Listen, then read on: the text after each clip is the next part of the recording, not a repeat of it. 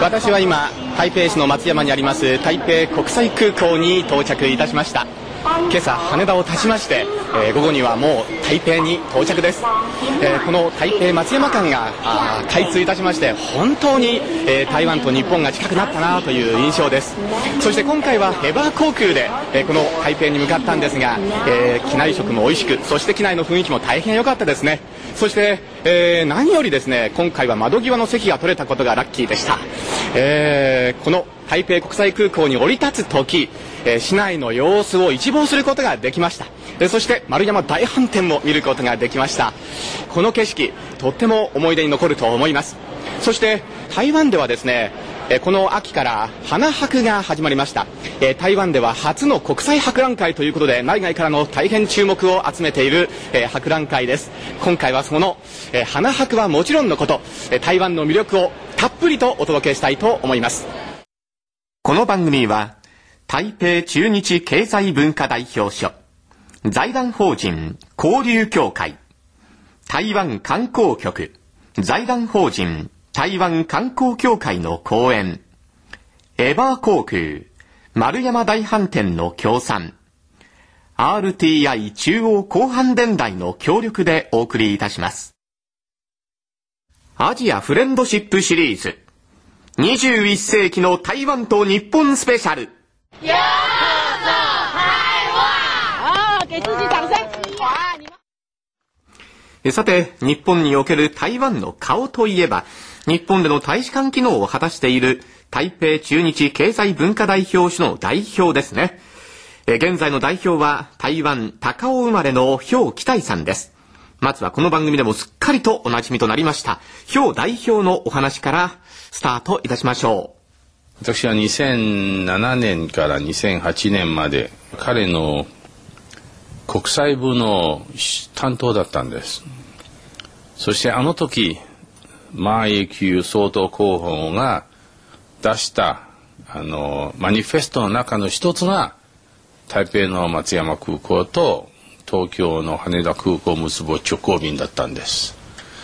あの私はもうあの時はもう引退した外交官としてちょっとびっくりしたんです。というのはこれは国と国の間のことであの国内の選挙で自分のマニフェストとしたらこれはちょっと危ないと思ってたんです。ですけどあの時からマーソーとはもう我々台湾と日本の関係を強化するためにこの松山と羽田の直行便が絶対必要と考えててで私は日本に来て、えー、もう2年間になるんですけど去年の12月の11日に日本と台湾の間でその高校のあのこの直行便の協定を結んだんです。でこの台北松山とあの東京羽田直行便が再び始まります。これは我々にとって非常にいいことで私たち私個人にとって本当に特別なイベントなのです。今ね台湾と日本の間週300便ぐらい飛んでるんです。であの1年間で1月から9月まで台湾から来たあの観光客は110万ぐらいで日本から行ってるのが約80万。だから年200万以上は絶対あります。で羽田と松山の直行便が1週間56便になる。だからこれはね約55分の1か6分の1を増えると考えてそしたらこれは2、30万人も増えるだろうと思います。私はね、やっぱりこれも個人的ですけど、あの、ここ東京の白金台校庭から羽田航空は20分で行けるんです。で、台北の松山に着いたら、あの、松山飛行場から私の家はね、一本道、あの、タクシーで10分。台湾円で150元。日本円で約400円。ですからねこれはもう私はこの過去2年間本当一生懸命この直行のために頑張ってきたのは 個人的な原因は絶対ないとは言えないね。ですからご家族との絆が深まりますね。私も単身赴任で東京に来てるのでこの家族が来るのも私が台湾に来たらもっと便利になります今度初台湾でなんか初の万博えー、はい、花博覧会を開催され開催されるということなんですが。11月あ6日から来年の4月25日まで半年で台北でこの国際的な博花の博覧会を開きます。これはね台北政府が主催している博覧会でこの博覧会の総面積は約72ヘクタールこれはね、東京の水友公園と同じサイズの博覧会の会場なんです。すごいですね。大きい。それで、これはね、私たちにとってもう、しばらくの国際的なこういうイベントなので、本当みんなね、あの、国際的に今アピールしてるんです。で、この羽田と松山の直行便が始まりましたら、あの、松山空港から博覧会の、あの、展示場で5分間、5分間10分の間で着くんです。そんなに近いので。だから私たちも今回あの台北観光局、台北市の観光客と本当一緒に日本人のあの観光客にアピールして、ぜひこの間台湾にいらっしゃって、あの、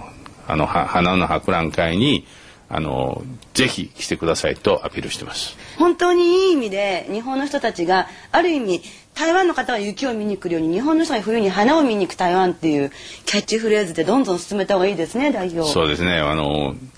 日本人も台湾が好きで随分観光客として行ってます。そして台湾人も同じように日本が大好きで観光客にで来てる。私は日本に来てこの日本と台湾の関係があの徐々に進んでます。それであの結果として私たちは去年の12月1日に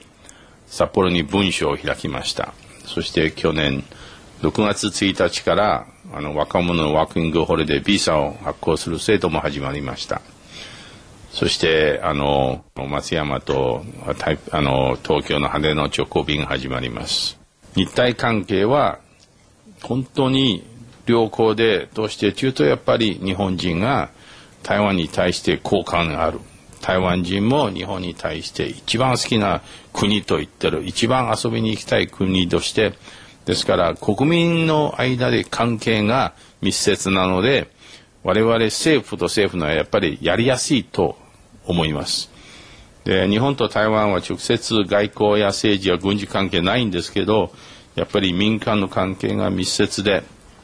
これは本当あの我々マーソー党が言った通り特別パートナーの関係であります。ですから私はあの日体関係は本当将来は楽観と考えています。皆様おはようございます。おはようございます。本日はエバー航空羽田空港国際線初便就航。羽田台北松山間就航記念オープニングセレモニーにお集まりいただき誠にありがとうございますただいまよりオープニングセレモニーを始めさせていただきますありがとうございますさて私どもエバー航空は成田国際関西国際中部国際新千歳仙台小松そして福岡から台湾へと7路線を運航してまいりましたそして本日より羽田から台北の松山を8路線目として就航することとなりましたエヴァ航空は2010年11月6日より開催されます2010台北国際花博博覧会台北台北国際花博博覧会のオフィシャルエアラインでございます。常副空港長财田理事長ハテケナカ理事長冯代表呃，双田社长、大江议员及朱赖副知事，各位贵宾、各位旅客，大家早安。それでは私が3、2、1どうぞと申し上げますのでどうぞでハサミを入れてください。いきますよ。それでは参ります。3、2、1どうぞ。チンシエ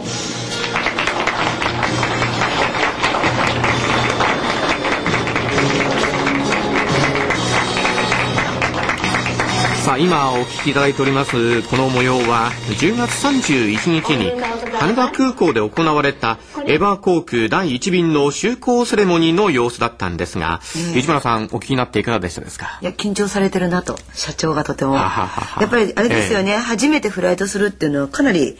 大きな意味もあるし、ええ。ご当人としてはね大きなあれですよね成果をこれから期待して飛ばすんだろうなと飛行機を。まあまあね大きな出発ということですよねこれはね。ですね。ええ。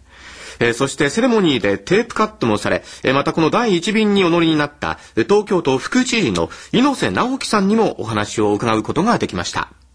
副知事の猪瀬直樹ですけれども今日のレセプションに東京水道のペットボトルを持っていきます。でこれはあの4箱持ってきますから24本入ってる4倍ですから96本。で今日のレセプションで80人いますからあの日本の国会議長にあたる立法委員長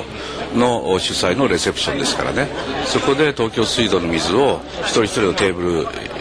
人数分間に合ってますからこれでね。で、えこれからあの東京水道は僕この間マレーシア行ったんですけど、えあちこち売り込んでるんですね。今日はだから羽田の第1便とともに東京水道が届くよということで、えー東京の水道システムを販売すると同時にこの東京水道のブランドをそのペットボトルとして運ぶということですね。でいずれこれをあのこの間も村上隆さんって人いるでしょ？あの人のパッケージにしようかなと思ってるんですね。今日行って明日戻ってきますけど一便であの来てくれということだからあのレセプションに出るために行くわけですね。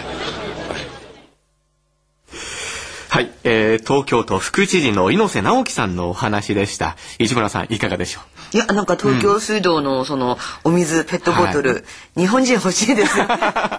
日本でも結構売れるかもしれないなといういや本当感じもにしますが。日本のお水っていうか東京のお水美味しいですよ。ええ台湾の人たちにも知ってもらえれば、かなりいい効果が出ますよね。ええ花博で水ってなんかすごい深い因縁を感じますね。花はかうまくマッチングね、した話ですよね。花は水が必要ですからね。うんまあ一つのいいタイミングなのかもしれなそいうでですすね。いいけれどもね。形にね、あの、お互いのく国同士で、まあ、こう、力を合わせて、いろんな事業を作っていくっていうのはまたいいことですよね。そうですね。ええはい。さあ、そしてですね、第一便のお客様方の中からですね、えー、こういった声もいただいております。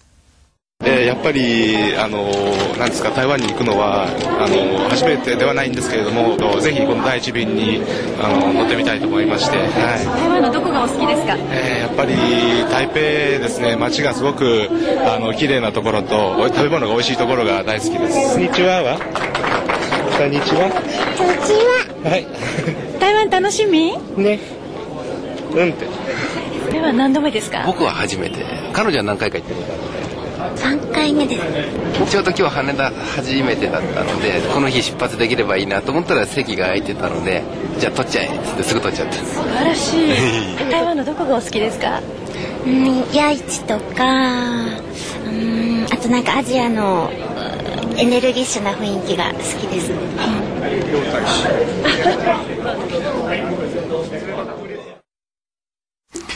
えー実は先ほどのお子様連れのお父様がですね、あの帰国後この番組宛てにこんなメールをね、えーくださったんです。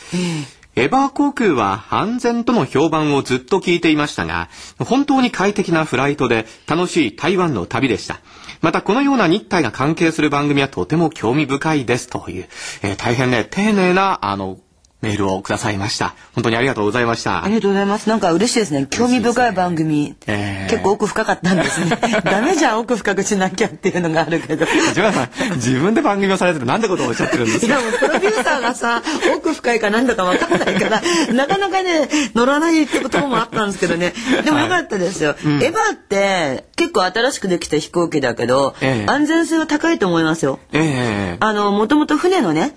あの、エバーグリーンっていう会社の社長が作ったわけだから、はい。だからもうその安全な航海はやっぱり海でも通じるし、うん。安全なその飛行の旅っていうのは空にも通じるっていう。うんうんうんうん。安全第一だからお子さんとはいいかもしれないですね。そうですね。ぱりあの飛行機っていうとその安全っていうこの信頼感がないことにはなかなかね、そうそうそうそう、しませんからね。第一ですからね。これが第一ですよね、ええ。はい。どうでした？乗ったんでしょ？楽しかったです？私ね、機内食が美味しかったですよ。重要ですよね。あなんて言ってもやはりその飛行機に乗った時の楽しみって、ええ。中でいただく食事だったりしませんか？石村さんそうでもないですかね？いやなんかね あの飛行機に乗った時に一番の楽しみって、え中の匂いなんですよ私。ほうと言いますとあの、ええ。その国の匂いがする飛行機ってみんなそうじゃないですか。例えばエヴァだったら台湾の香りがする飛行機だし、あの他のドイツだったら例えばルフト乗ってもそうだし、なんかいろんな意味で、ええその国の匂いの代表する飛行機って感じがするから、ええそれを味わうのが楽しみなの。ああ、なるほど。もう飛行機に乗った瞬間にその、うん行く場所のそういう匂いを感じて、えーそこからもう旅が始まってるって感じそうですすね。なんでかね。エヴァってなんかあのほら、ん制服も綺麗だし、ええ乗った瞬間にいかにも台湾だなっていう今までにない台湾の新たなイメージの飛行機会社だなという気がしますよね。あのー台湾まで大体まあ3時間か4時間ぐらいなんですけれども、まあその間にですね、中はやはりその退屈したりしないようにいろいろとなんかその映画だったりとか音楽だったりとかサービスがありますよね。で、今回乗ったその飛行機はですね、その、映像とか音楽とかがね、とてもね、これね、あのーよく工夫されてるなっていう感じがしましたね。普通あの映画って、あの、一本何時から流しますよっていうのを流しっぱなしだったりするんですけど、ええ自分の見たい時に見たいところから見られるっていうのもありましたし、あとゲームなんかもありましたしね。あれですよね、あの、ええすごい、あれなんかね、エヴァの人たちがお客さんの要望を聞くっていう、乗ってくるそのクライアントの声を聞くっていう、ええそういうのがあるのかもしれないですね。ちゃんとそれ受け入れて、サービスの向上を図ってるんでしょうちなみにね。何が美味しかったんですか？私いただいたのはですね、まあ、ドリアなんですけどね、これはなかなか、えー、美味でしたですね。エヴァに乗ったらドリアを食べようっていう。子供たちにもなんかいいみたいですね。いろんな意味でなんかグッズを渡したりして。さあ、そしてですね、はいエバー航空は、なんと、あの、トラベルレジャー誌という、アメリカでですね、えええー100万部近い発行部数を誇っているという、まあ、雑誌があるんですけれども、ええそちらの調査の結果、はい世界の10大エアラインにも選ばれているという。あすごいじゃないですかね。ええ世界ね競合する飛行機会社が多いから、ええその中で出てくるっていうのはものすごいですね。そうですね、ええ特にその機内での快適性、それからええ機内でのサービス、カスタマーサービスという、まあそういうふうな観点からですね、ええ調査をしたということですので、まあお墨付きを得たということが言えるんじゃないでしょうかね。このエヴァエアって、はい羽田から何便出てるんでしたっけ？えー往復で4便ですね。あはい。あ、毎日ですもんね。そうです、毎日です。乗るならね、すぐだよ。いや、だから本当に思い立ったらもうエバー航空乗って台湾に行ってしまえるということですよね。そうですね。言葉もなんか心配じゃないですもんね。はい。あ、全く問題ないですね。ドさん綺麗でした？はい。あ、これは ヒットだヒット。ええまああの素敵なパーサーが乗ることを夢見てる女性の方にはどうだかわからないけど。はい でもね、ぜぜひ乗ってください。ね、乗ってみていただきたいと思います。アジアフレンドシップシリーズ。21世紀の台湾と日本スペシャル。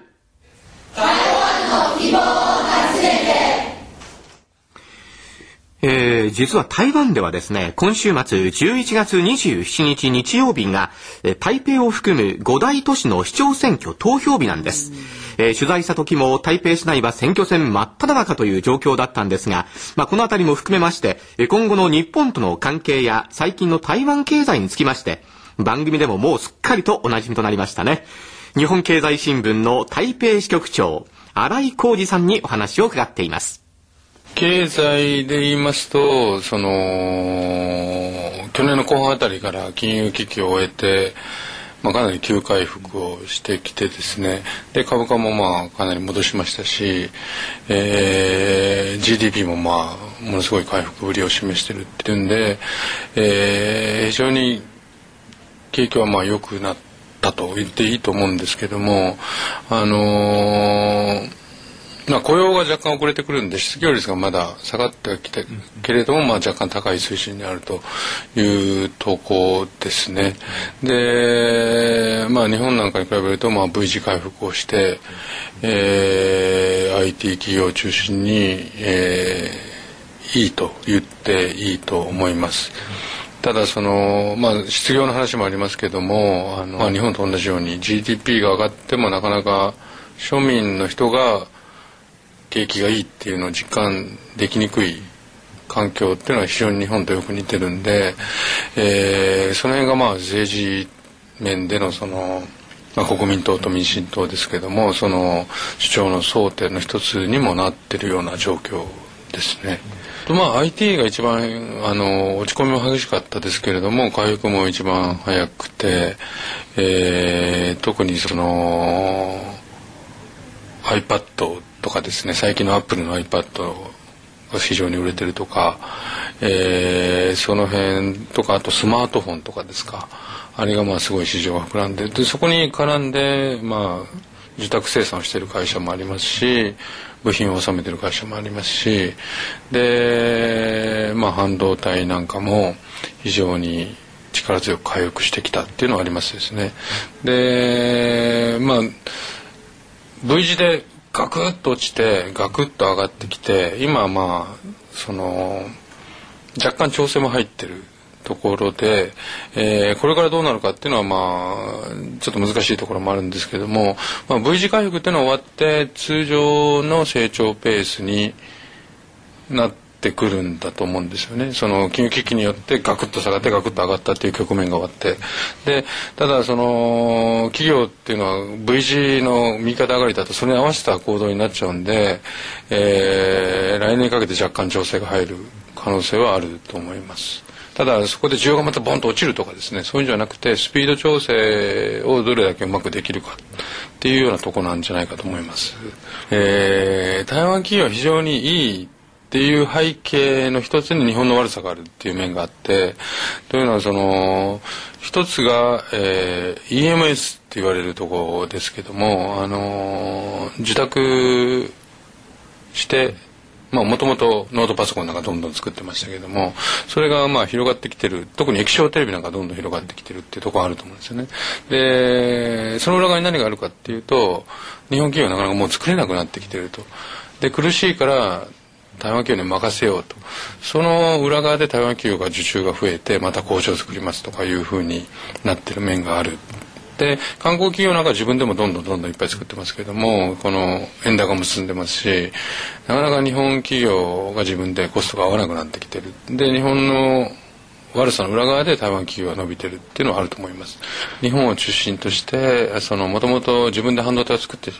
きた人たちがもう作れなくなってきてる。コストが合わなくて。でこっちにこうものづくりを任せる。でこっちからすると台湾からすると受注が増えてうわうわとそういう状況が台湾のその景気の上乗せ要因特に IT 分野でなってる面はあると思いますね。あのー、まあバイキューさんがよくまあ言ってることですけども、あのー、まあ、中国とどんどん関係が良くなる。で中国と台湾の間のビジネスが活発になってくるっていうことはあのー、台湾をうまく使ってくださいと。で台湾に投資してくださいと。で特に日本企業なんかも台湾をステップとしてあの日本と台湾の企業は協力しながら中国市場でうまくやりましょうよっていうのを強く日本側にあの呼びかけてるところがあるんでそういう意味ではあの羽田と松山がつながったっていうのもそうですしで実際そういう動きが少しずつあの具体的に出てきてもいるんで。えー、そこではまあその日本企さっきの日本企業が苦しむから台湾企業太るところもあればうまく連携して、まあ、中国市場もそうだし、えー、いろんなところに、えー、連携していけるっていう面も出てくるとは思いますね。日本経済新聞台北支局長の新井浩二さんのお話でした。新井さんはこの五大都市の選挙結果が今後の台湾経済を左右することにもなるんじゃないかというようなこともおっしゃっていました。アジアフレンドシップシリーズ。21世紀の台湾と日本スペシャル。ようこそ台湾！给自己掌声エミリーです。はい今2010年11月6日。台北は8時55分です。2010台北国際花博覧会開演5分前になっております。えっと今正面入り口のところにはもう数千人ですね。かなりな人があの待っているんですけれどもちょっと小さい可愛いあのご兄弟がいるのでお聞きしたいと思います。你好，我来看曾燕馆。曾珍宴館看煙火看煙火看看煙火花火です。本当開前あの今一緒にいるのはビオさんなんですがすごい人ですよね。ええそうです。ビオさんも楽しみ？ええ楽しみです。にはおこんにちは。今日は何を見にいらっしゃいましたか？嗯看花博。比較期待看什麼嗯流行館。トレンド館にいらしたんですね。もうっていう感じであのたくさんいろんなパビリオンが。ある我在这里正式宣布，台北国际花卉博览会正式开幕。Welcome to the Taipei International Floral Expo。请大家一起数到三，为万众瞩目的2010年台北国际花卉博览会揭开序幕。On the count of three. えー、残念ながら私は11月6日の開幕式には間に合わず、えー、開幕式は番組スタッフのエミリーに行ってもらいました。エミリーも随分なんか興奮して伝えていたような感じだったんですけれどもね。よかったですね。はい。そしてその開幕式には様々な来賓の方がいらしたんですがその中のお一人島根県松江市の市長松浦正隆さんにお話を伺っています松江市はあのボタンの生産量っていうのが、えー、世界一なんですね。200万本あの毎年生産してますけれどもでまた台湾はですねこのボタンの花っていうのをものすごく、あのー、大事にっていうか珍重してくれるんですね。だけどもボタンここの台湾では温度が高くてですね普通はボタンの花が咲かないんですね。ところがあの松江の一つの技術がありましてねあのこのボタンをえー、夏真夏でも真冬でもですねいつでも咲かせることができるそういう技術を持ってるわけですね。でそれをあの各市長さんがあのご存知だったんでぜひ、えー、今度のそのこの夏季博覧会のメイン会場のあのメインのですね花としてこれをあの活用したいという申し出がありまして私あの大変あの喜んで、えー、それにあのご協力申し上げることにしたということともう一つはやはりあの来年の春節の前後をですねに、あのこのボタンの展示をですねあの一つのブース未来未来館であの借りまして、えー、そこで1500本あの展示をすると、えー、2月の10日までですけどもね、あのやるということになっておりますのであのそこでもまた PR することができるんじゃないかと思ってます。島根県松江市の市長松浦正隆さんのお話でしたえー、続いては台北市長の各劉賓さんからもメッセージをいただいております。皆さんこんにちは。台湾台北的国际花卉博览会啊，是台湾有史以来办的最大型的国际活动啊。我们在这里，我们除了要展现花卉园艺之美以外，我们也要展现科技、环保、文化创意方面的实力，而且。来从日本来非常方便，现在羽田机场跟松山机场直航，早上从羽田到松山来，然直接有捷运到花博的展馆，中午你就可以在花博展馆参观所有的花卉博览会的呃状况。而且晚上还可以在台北享受台湾的美食。事实上，有两天到三天的行程，就可以来做这样的一个旅游。而且我们除了花卉博览会有非常好的布展以外，我们也有套装的旅程，然后来协助在花卉博览会的现场，我们也会给所有日本的朋友一些协助。当然，日本本国也有非常多的团体跟城市到这里来，譬如像松江的牡丹花就在这里展出，也希望大家一起来支持。谢谢。台北市長の各劉賓さんからのメッセージでした。 市村さん、えー、各市長はどのようなことをおっしゃっていたんでしょうか？